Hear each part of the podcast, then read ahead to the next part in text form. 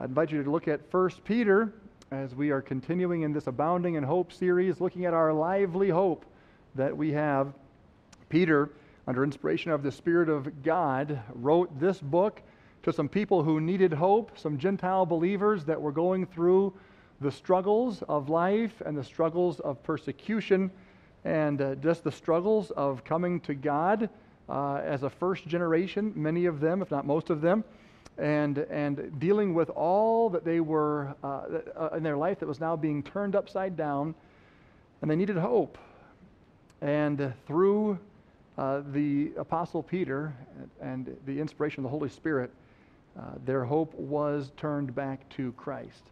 And I believe that God's going to use this to help us with the same this morning. 1 Peter 1 3 says, Blessed be the God and Father of our Lord Jesus Christ, which according to his abundant mercy hath begotten us again unto a lively hope by the resurrection of Jesus Christ from the dead. I like that phrase, a lively hope. What does it mean? It means hope that's alive, hope that's full of life, energetic. We've got some lively people in this church, and I love lively personalities and energetic people that can't sit still. You know, uh, it's great to be full of life and full of energy and, and optimism about the future. And not just optimism, but faith infused perspective. And as we get into this, I trust that God will give us that faith infused perspective that will help our, our hope to be quickened. As we review here, we looked at verses 1 and 2 uh, before. Uh, the Gentile believers need to understand that they too are both chosen by God and strangers within this world, that they have a new hope, a new identity, and a new family. The silver lining of suffering is that it is a refining fire that deepens your faith and enhances your hope. And that's what God uh, did in these people and what he wants to do in us as we look at this. As Peter began the book, he just dove right in. They're hurting people who needed help. No words were wasted. He dove right in and helped them with their identity. We saw this last week uh, that they were strangers on one hand, talking about the horizontal relationship, and they were chosen, they were elect on the other hand, talking about the vertical relationship. And as he sets this forward in the beginning of the book, he's helping them to come to grips with their identity so that therefore they can have a new perspective coming from that identity. Who you are or who you believe you are determines how you see this world. And some of us have forgotten who we are in Christ and what our relationship is to this world. I gave this quote last week. as, as we talked about that last phrase, grace unto you and peace be multiplied, the last, uh, uh, sorry, the last phrase of verse 2. I want that grace. I want peace to be multiplied. Well, this quote I gave you last week, I'll repeat again. My degree of the sense of God's grace and possession of his peace is directly related to the degree that I think of myself biblically, my biblical identity, and the ensuing perspective. To the degree that I think of myself as a mere resident of this world, to that degree I am robbed of that same reality of God's grace and peace. Folks, we can get all tied up in this world. We can get so wrapped up in it that we lose perspective. The more tied you are to this world, the more this world can hurt you. But the more you recognize I'm a stranger here, I'm just passing through. Uh, the other synonyms for this are alien or foreigner, sojourner. If you can see yourself in that light, it helps you. And see yourself in the light of one who has a different home, a different inheritance, a different residency. You are uh, chosen by God. Boy, will that help us as we navigate life's trials. We're looking at verse 3 today a lively hope and speaking specifically of a call to praise. A call to praise. As Peter gets started, he, he gets into verse 3 and he just bubbles over with praise. He talks about their identity. He says, Grace unto you and peace be multiplied. And then he just wells up with praise to God. Let's read it again, verses 3 through 5. Blessed be the God and Father of our Lord Jesus Christ, which according to his abundant mercy hath begotten us again unto a lively hope by the resurrection of Jesus Christ from the dead, to an inheritance incorruptible and undefiled, and that fadeth not away, reserved in heaven for you, who are kept by the power of God through faith unto salvation, ready to be revealed in the last time. Now, originally, I wanted to preach that whole passage this morning, but found I, I don't think I could do it, and this morning I definitely proved that in the first service. Uh, we're going to look at the first part of this. Uh, we're going to praise Him. It's a call to praise Him, first of all, for our salvation. For our salvation. And then we'll praise the Lord for some other things. But you see it there. Blessed be the God and Father of our Lord Jesus Christ, which according to His abundant mercy hath begotten us again unto a lively hope by the resurrection of Jesus Christ from the dead. We'll focus on verse 3 today, and Lord willing, uh, finish verses 4 and 5 next week. Hope is alive. Hope is very much alive, and this is not only cause to praise, but a call to praise. And it really is kind of circular. Just as hope produces praise in believers, praise perpetuates hope in believers. It's an exciting rut to get caught in. If you can get caught in this rut, if you can get caught in this loop, you'll be doing okay. The more you recognize the hope you have in Christ, the more there is to praise, the, the more there is to praise God for. The more you praise God for, the more you're conscious of His hope in every situation. And it can go around and around like that. Now, I don't know about you, but I've gotten stuck in different circles, different ruts. My brain can just get stuck on some doubtful, uh, fearful, anxious thoughts. And uh, I'm kind of a one track minded guy, and this little train goes down that little track in my brain, and it just goes round and round circles. I don't know why I tend to build my train tracks in a circle and connect the two ends together. Uh, it doesn't work very well. You go around and around. The, the train of my mind just goes around chugging along, smoke coming out of the ears, you know, and yet I get to the, the, the to the around the bend and, and, and I'm right back where I started. You ever have circular thinking? You go to bed and just the track, the train just keeps going. Eventually, folks, you drive yourself insane that way. All right, so pray for me. I don't want to go insane. Uh, if anything, I want to be on this track. If I got to go in circles, uh, this is the way to do it. By meditating on all that gives me hope and praising Him for it. And the more I am praising Him, the more I'm walking by faith. Because you can't praise without faith. You can't praise a God you don't believe. So the more you're praising, the more you're walking by faith, the more you have faith, the more hope you have. And so it continues. We need to praise God for our salvation. Number one, praise God for your salvation. It says, He has begotten us again. He has begotten us again, and therefore we must praise Him. Now, that word praise, well, we're saying praise. The word there is blessed, right? It's the same idea. Blessed be God and Father. The word blessed means praiseworthy or deserving of adoration. The girls just finished singing about this. Uh, Lord, you are worthy of praise. Uh, Peter was saying the same thing. Blessed be God. Lord, you are worthy of our praise. This was a doxology. Uh, this was many uh, scholars, many authors, when they're talking about 1 Peter 1, they talk about this passage as Peter's doxology. He just breaks out into song, or it's referred to as the Song of Peter, as he just jumps into this praise song. When we think of doxology, it's what we think of. I think of uh, praise God from whom all blessings flow. Praise him, all creatures here below. Praise him above, ye heavenly hosts. Praise Father, Son, and Holy Ghost. That is the doxology we think of. It's a song of praise. And here, at the beginning of this book, Peter bursts out into song. Now, why is this important? It is very important because it teaches us the, the, the need to praise first.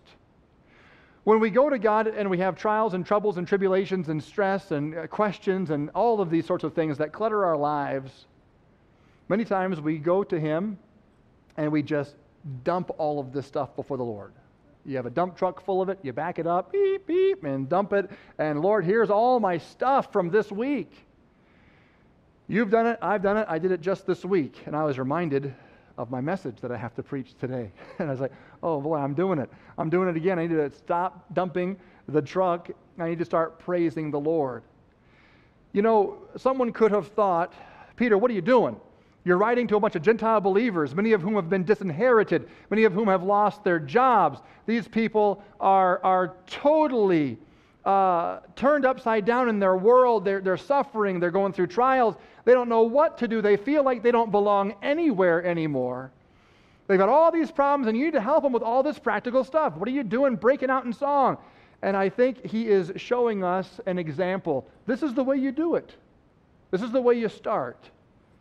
You start by understanding your identity, your identity in Christ, chosen by God. That, therefore, I am a stranger down here. That helps me have perspective. Hope is alive because Jesus is alive. Therefore, I'm going to praise first.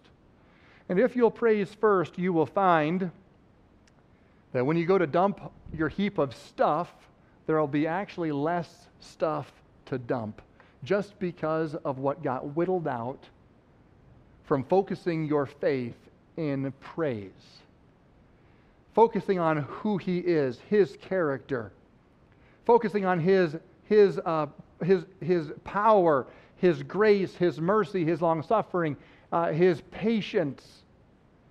And by the time you get done meditating on who God is, as we sing the song, turn your eyes upon Jesus, look full in His wonderful face, and the things of earth will grow strangely dim in the light of his glory and grace. Praise first, it will focus your faith, it will change your perspective, and then help you to know how to pray about those needs later on. Praise first. But who are we to praise? Well, it says very specifically here Blessed be the God and Father of our Lord Jesus Christ. There's no doubt He is the only one who's praiseworthy. He is the only one who can fix our problems. He is the only one worthy we're going to get a hold of who he is. And I want you to notice, even in the, the, the, verse just before this, verse 2, the whole Trinity is in verse 2. Did you notice that from last week? I failed to point that out, and I meant to. But look at verse 2 again. Verse 2 says that we are elect according to the foreknowledge of God the Father, so there's God the Father, through the sanctification of the Spirit, so we're set apart by the Spirit Unto obedience and sprinkling of the blood of Jesus Christ, there is Jesus Christ, uh, grace be multiplied and peace unto you. Uh, he is focusing them on God, the triune God. God, the Father of our Lord Jesus Christ. This is who we come to praise because He alone is worthy. How much time have you spent praising God this week? Praise can lift your spirit, and praise can break shackles. Hey, I tell you, it was, it was a, a, a quite a, a powerful day. That day they praised in the jail, and their chains fell off, and the doors opened. Uh, who knew praise could do that? Yes, praise still does that today. We praise Him. But for what are we to give praise? According to this passage, it's our salvation, first of all, our redemption. Now, so many phrases could have been used here, but this particular phrase, the one who be, has begotten us again, is used. So, why didn't he say, Praise him for your redemption, praise him for your justification, reconciliation? There's, there's a, there, you know, there's a million different ways to say I'm saved. Isn't that neat, by the way? There's a gazillion ways to say I'm saved because there's so many facets to it. And we're going to look at one particular facet born again. It's a little bit cumbersome to say. It would have been easier for him to just say, Praise the Lord for your salvation. But he didn't say it that way. He said, Praise the one who has begotten us again. Now, that's a mouthful. Why do you call that out? It's on purpose. He is highlighting one nuance of redemption, of salvation that he wants them to really get a hold of because it's going to help them to praise. And that is the fact that they have been born again. So, what does this phrase highlight for us? Boy, this is helpful. This phrase highlights the fact that all things are new in Christ.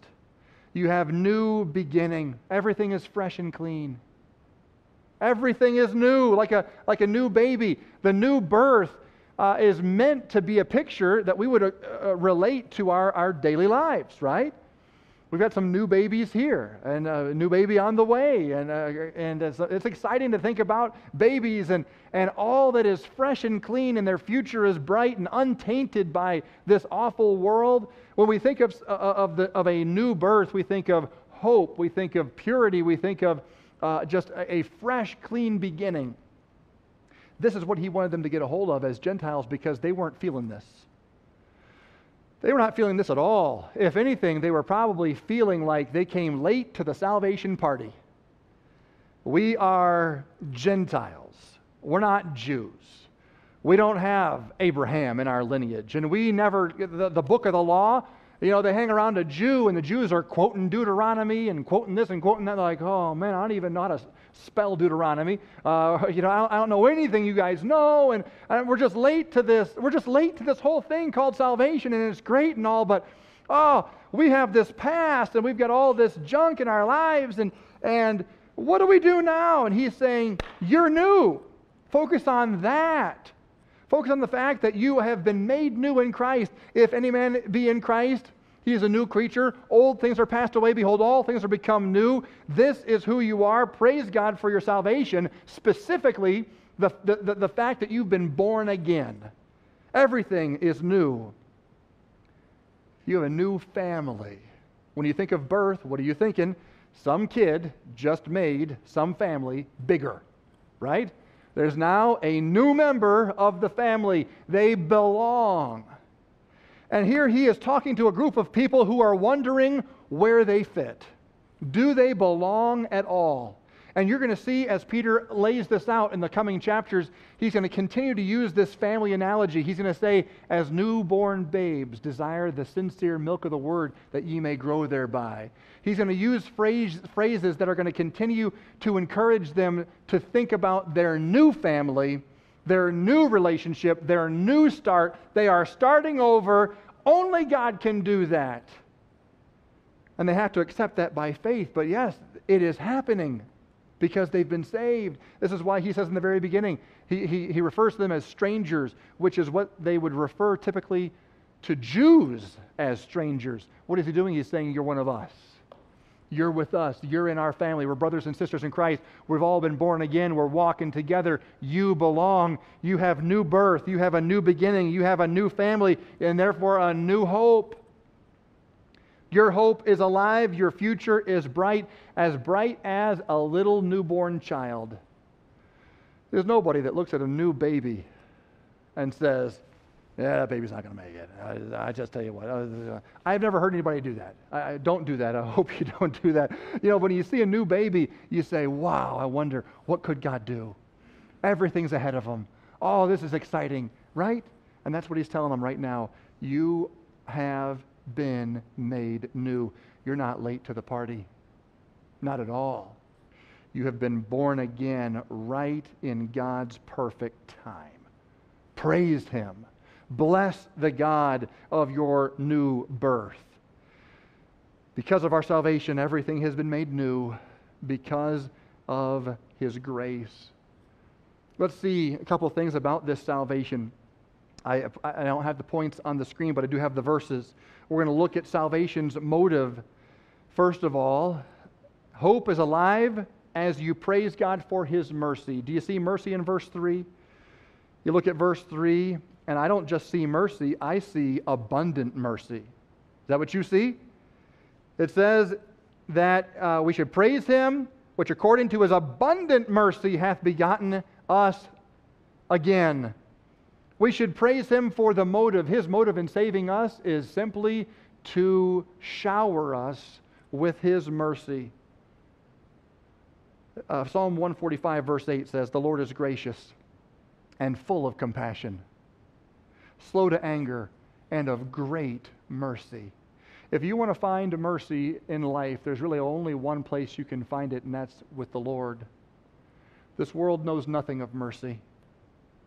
Ephesians 2 1 through 10 says, And you hath he quickened who were dead in trespasses and sins, wherein in time past you walked according to the course of this world, according to the prince and the power of the air the spirit that now worketh in the children of disobedience, among whom also we all had our conversation in times past in the lusts of our flesh, fulfilling the desires of our flesh and of the mind, and were by nature the children of wrath, even as others. Do you know what he's doing there? He's saying, This is where you came from. You came from the pit of sin with everybody else. You say, Oh, that's depressing. But you got to keep reading. Verse 4 has two great words after he talks about all of that. He says, But God, who is rich in mercy, for his great love wherewith he loved us, even when we were dead in sins, hath quickened us. That means he made us alive, quickened us together with Christ. By grace ye are saved, and hath raised us up together and made us sit together in heavenly places in Christ Jesus that in the ages to come he might show the exceeding riches of his grace and his kindness toward us through Christ Jesus. For by grace are you saved, through faith, and that not of yourselves. It's the gift of God, not of works, lest any man should boast. For we are his workmanship, created in Christ Jesus unto good works, which God hath before ordained that we should walk in them. What a powerful passage. So many things there in Ephesians 2 that parallel 1 Peter. You know, you see there in verse 4 that, that God, who is rich in mercy for his great love wherewith he loved us, even when we were dead in sins, what did he do? He stepped in by his grace to save us. God didn't cancel you because of verses 1 through 3 of Ephesians 2 because you were dead in trespasses and sins, because of all of the lusts, uh, and you ran with the children of disobedience, because you were by nature the children of wrath, even as others. You know, God doesn't know about the cancel culture and the pop culture, and God's not politically correct. He's not woke. He's not. He, he's God. He does it His way. You know, uh, we live in a culture where uh, you, you, you, you, uh, you're afraid to breathe too loud Someone's going to say, you, bro- you breathe wrong. Anything you type on the internet can and will be used against you, especially if you run for public office. They pay some nerd to sit behind a computer and say, here's the list of the candidates. You're getting paid so many dollars an hour to go through everything they've ever posted, tweeted, said, anything. Find the garbage and bring it to us. Yes, sir. I feel bad for that nerd, whoever that guy is that sits there drinking Mountain Dew all night long searching for tweets so they can cancel some poor guy about he did this so many years ago. And here is the picture of him in 1973, you know, doing whatever. And, eh, you know, sometimes it's bad stuff, but there's no redemption in the world. There's no forgiveness in the world. There's no, that's under the blood. You know, it doesn't matter where the guy has gone and if he's if he changed his life. It doesn't matter if you're a coach and, and you said some horrible thing on a, on a midnight talk show, you know, when you were out of your mind and shouldn't have been on a talk show. And, and now it comes to light this coach said this. You have to resign. That's the world in which we live. There's no second chances. You're done. Your career is over. Find something else to do with your life. Everybody virtue signals. Everybody parades around their self righteousness, hoping that no one else will look at their unrighteousness. And that's the world in which we live. There's no mercy in this world. If you want mercy, there's only one place to find it it's in Jesus, who He can say, I know exactly what you did, I know everything you did. In fact, I'm the only one who knows all of what you did. And I remember I choose to remember nothing because it's under the blood. As far as the east is from the west, so far has he separated our transgressions from us because they were laid on Jesus and they were paid for with his blood and they're gone. Praise God, we can come to Jesus and He is not seeing us for who we were. He is seeing us for who we are because of His abundant mercy and grace that He abundantly shed for each of us.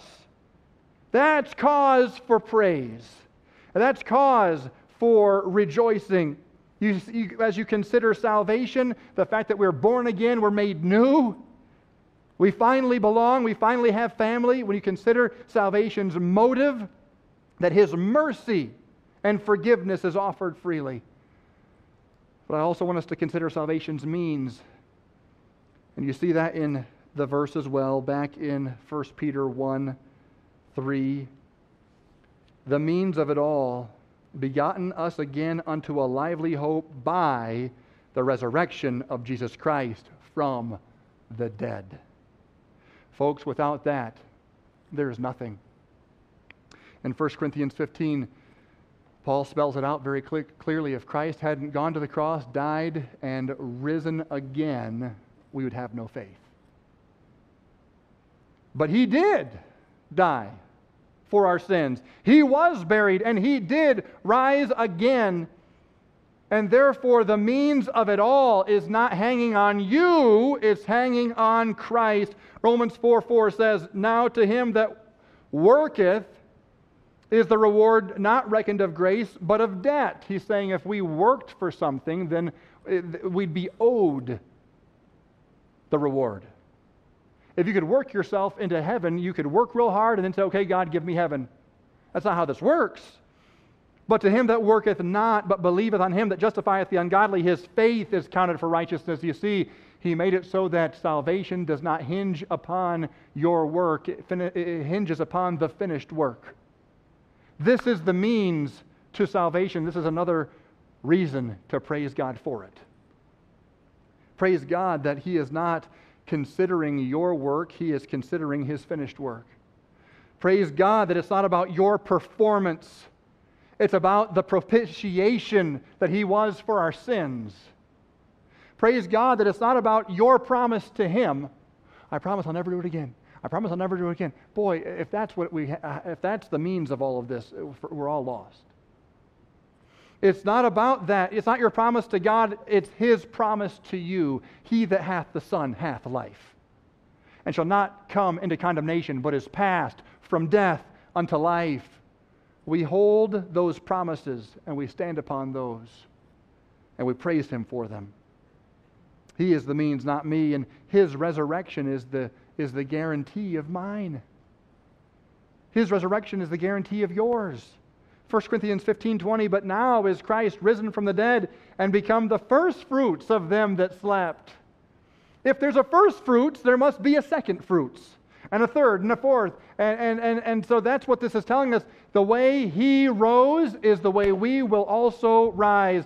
He is not, as he said, the God of the dead, he is the God of the living. He spoke of Abraham, Isaac, and Jacob as though they were alive and well because they are. And, and, and he knew them very well. And in fact, he fellowshiped with a couple of them at his darkest hour. And First Peter, who wrote this book, First Peter, Peter, who wrote First Peter, there we go. Peter, who wrote the book of First Peter, was there when those two saints of old, Moses and Elijah, they came to minister to him at the transfiguration. Peter saw it. And he recognized something with his eyes that we have to take by faith. And that is this Jesus was right. He is not the God of the dead, but of the living. They are alive. And you know what he says in Revelation 1:17? When I saw him, I fell at his feet as dead. That's the Apostle John. And he laid his hand upon me, saying unto me, Fear not, I am the first and the last I am he that liveth and was dead. And behold, I am alive forevermore. Amen. And have the keys of hell and death. You always got to keep reading through verses. Don't just stop at the, the word amen. Because you could say, well, that's great for you. I'm glad you were dead and now alive and alive forevermore. That's great. What about me? Keep reading. He has the keys of hell and death. And that is what he accomplished on that cross. He conquered sin. He conquered the grave. He conquered hell. He conquered it all. And that's why we can say in 1 Corinthians 15 55, O death, where is thy sting? O grave, where is thy victory? We don't have to fear. Folks, uh, you know, for this world, the world thinks of death as a scary thing. We grow up thinking of death as a scary thing. And, you know, when you think of death, you think of skeletons. And there's even a kid's Pixar. I haven't seen it, but uh, I think it's Pixar or it's Disney, where the kid goes back with his guitar and whatever and sees all of his dead relatives, and they're all portrayed as skeletons, right? Did I get it right? Uh, anyway, uh, people think of dead people, they think of skeletons. That's not how it is for the believer. And, and when we think of death, we think it's scary and dark and morbid. But Jesus saw it differently, and, and the Word sees it differently. Blessed in the eyes of the Lord is the death of his saints, he says. Death has no sting. We can rejoice as we close this chapter. Remember, we're just strangers here. As we finish our course, Paul finished his. We're going to one day finish ours. I trust we finish faithfully. We finish our course as strangers. We go back to the, to the land we've been chosen to as the elect children of God. His resurrection is the guarantee of ours. The means is all Jesus, his death, his resurrection. The, mer- the motive was his mercy. I want you to see the mandate in this passage bless God. Again in chapter 1, verse 3 Blessed be God, the Father of our Lord Jesus Christ. You know what, folks, as you meditate all the intricacies of our redemption, as Peter is laying out different pieces of it, he just spills over in praise, and so should we. As we contemplate what God has done for us and who we are in Christ. These folks were losing hope, and he says, No, you have a lively hope. You're alive because Jesus is alive, and you have a new start, a new family. It's all new. Everything is passing away. And yes, there is some pain involved because you had some heartstrings to this world. You need to release those strings, let those things go, and refocus your identity and perspective on who you are as a born again child of God with a lively hope. Bless the Lord. The Bible says in Psalm 107, verse 7, verse 2, let the redeemed of the Lord say so, whom he hath redeemed from the hand of the enemy. Hey, if you're redeemed today, you ought to say so. You ought to be ready to tell somebody. You ought to be praising Him privately for your salvation, praise Him publicly for your salvation, and one of these times you'll end up witnessing to someone, sharing the gospel with someone, and not even know how you started. Oh, yeah, I was praising Him for what God was doing in my life, and it just kind of turned into this thing. Just bubbled over. What Peter did right here in the pages of Scripture. He bubbled over with praise. Psalm 150, verse 6 says, Let everything that hath breath praise the Lord. Praise ye the Lord. Everyone, everything. Folks, if you have a salvation story, you have something to be happy about and to praise God for, and you need to meditate on what God has done for you. These Gentile Christians could have meditated on how much time they lost. Oh, why was I saved at 65? I wish I had been saved at 6. That's not the focus. Focus on the fact that you're a babe in Christ at 65. Hey, God's given you a fresh start, and there is so much that He has for you. Focus yourself back on who you are. But I've got to ask you this I can't take this for granted. Have you been born again? As we wind this message down, have you been born again? There might be somebody here and you're saying, but this isn't ringing true. I, have I've never had uh, a heart of praise just welling over for what God has done for me. Maybe it's because God has not yet done it for you, but He wants to. He's waiting and He's trying to draw you to Himself. Maybe there's been doubts on your side, fears on your side. You've not been able to put your faith in Him. And, and so, therefore, you're not able to praise Him. Folks, today is the day of salvation. Now is the accepted time. Have you been born again?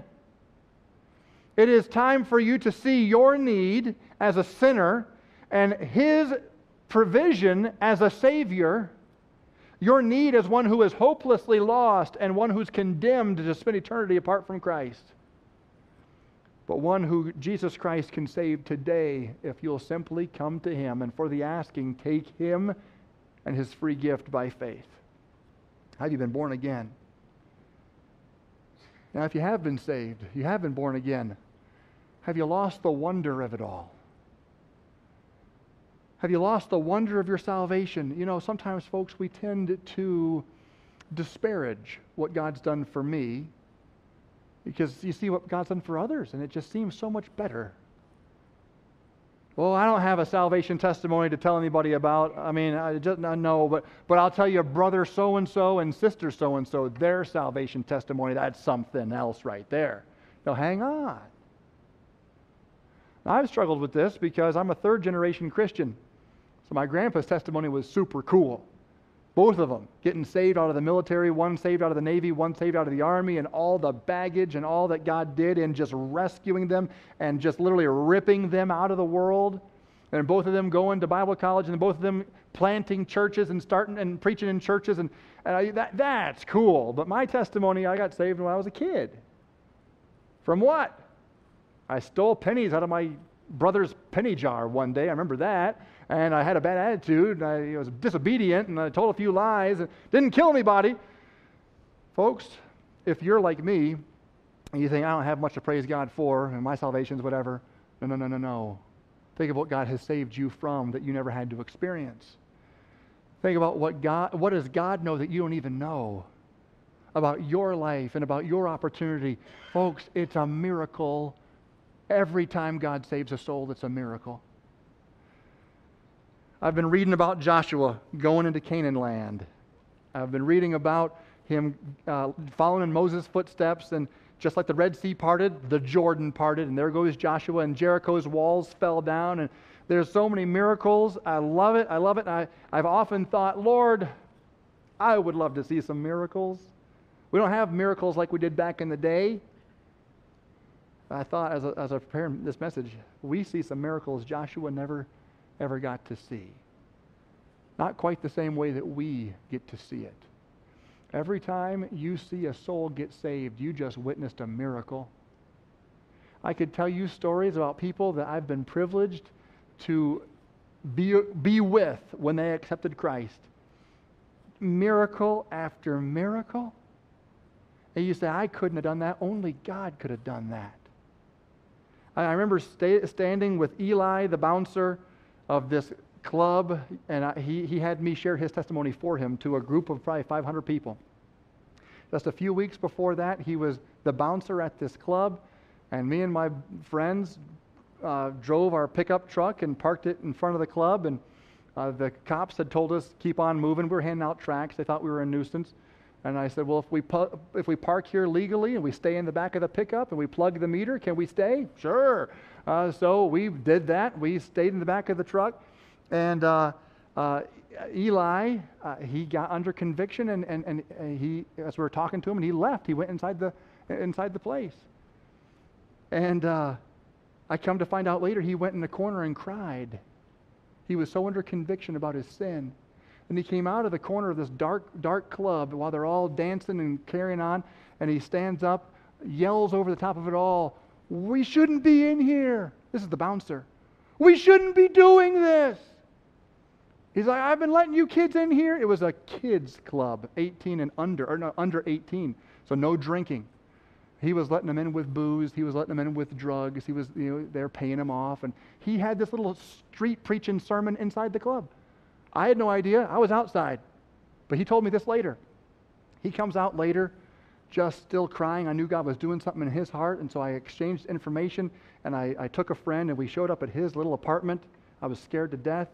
He lived in the basement. We went down that dark basement. I wasn't sure what was going to be down there. We got in there, I gave him the gospel. He's just weeping. This big old boy is just shaking. And he believed God could not save him. He started telling me all the stuff that he did, all the wickedness. He said, God can't save me. And I just gave him scriptures, and scripture after scripture, his eyes began to open, and then he saw it. And I didn't have to do a thing. He got down on his knees by his bed, and just sobbing and shaking, he cr- choked out a sinner's prayer. And I have no idea what he said because it was unintelligible. But the Lord heard it, and the Spirit uh, makes intercessions with groanings that cannot be uttered. And that that young man got saved. He was transferred from darkness to light. He dropped his job at, the, uh, being a bouncer at the club, and a couple weeks later, he was given his testimony with me before a group of people, and, and God continued to use him. He got into a church with a friend of his, uh, and I, I lost track of him to this day, but I'll tell you, I witnessed a miracle. That's just one story. But what about your story? Uh, we don't even know the half of the stories in here. God has given us the wonder of His rebirth, making new a child that was dead in trespasses and sins, and it is cause to praise Him. And let me tell you something you should praise Him every day. Let me ask you this question How long has it been since you praised the Lord for saving you through His mercy and His grace? You say, Well, preacher, I've been going through a lot lately, and I've just not had anything to praise God for. It's been really, really tough. I'll tell you this on your darkest day, when everything is going wrong, if World War III breaks out and the bombs are no longer in Ukraine and the bombs are right here, if we've lost everything and we're hiding in some bunker, you can still praise God, you're saved. And if you'll get a hold of that, you just might turn a bad day into a good day. You might just be able to get carve some hope out of chaos.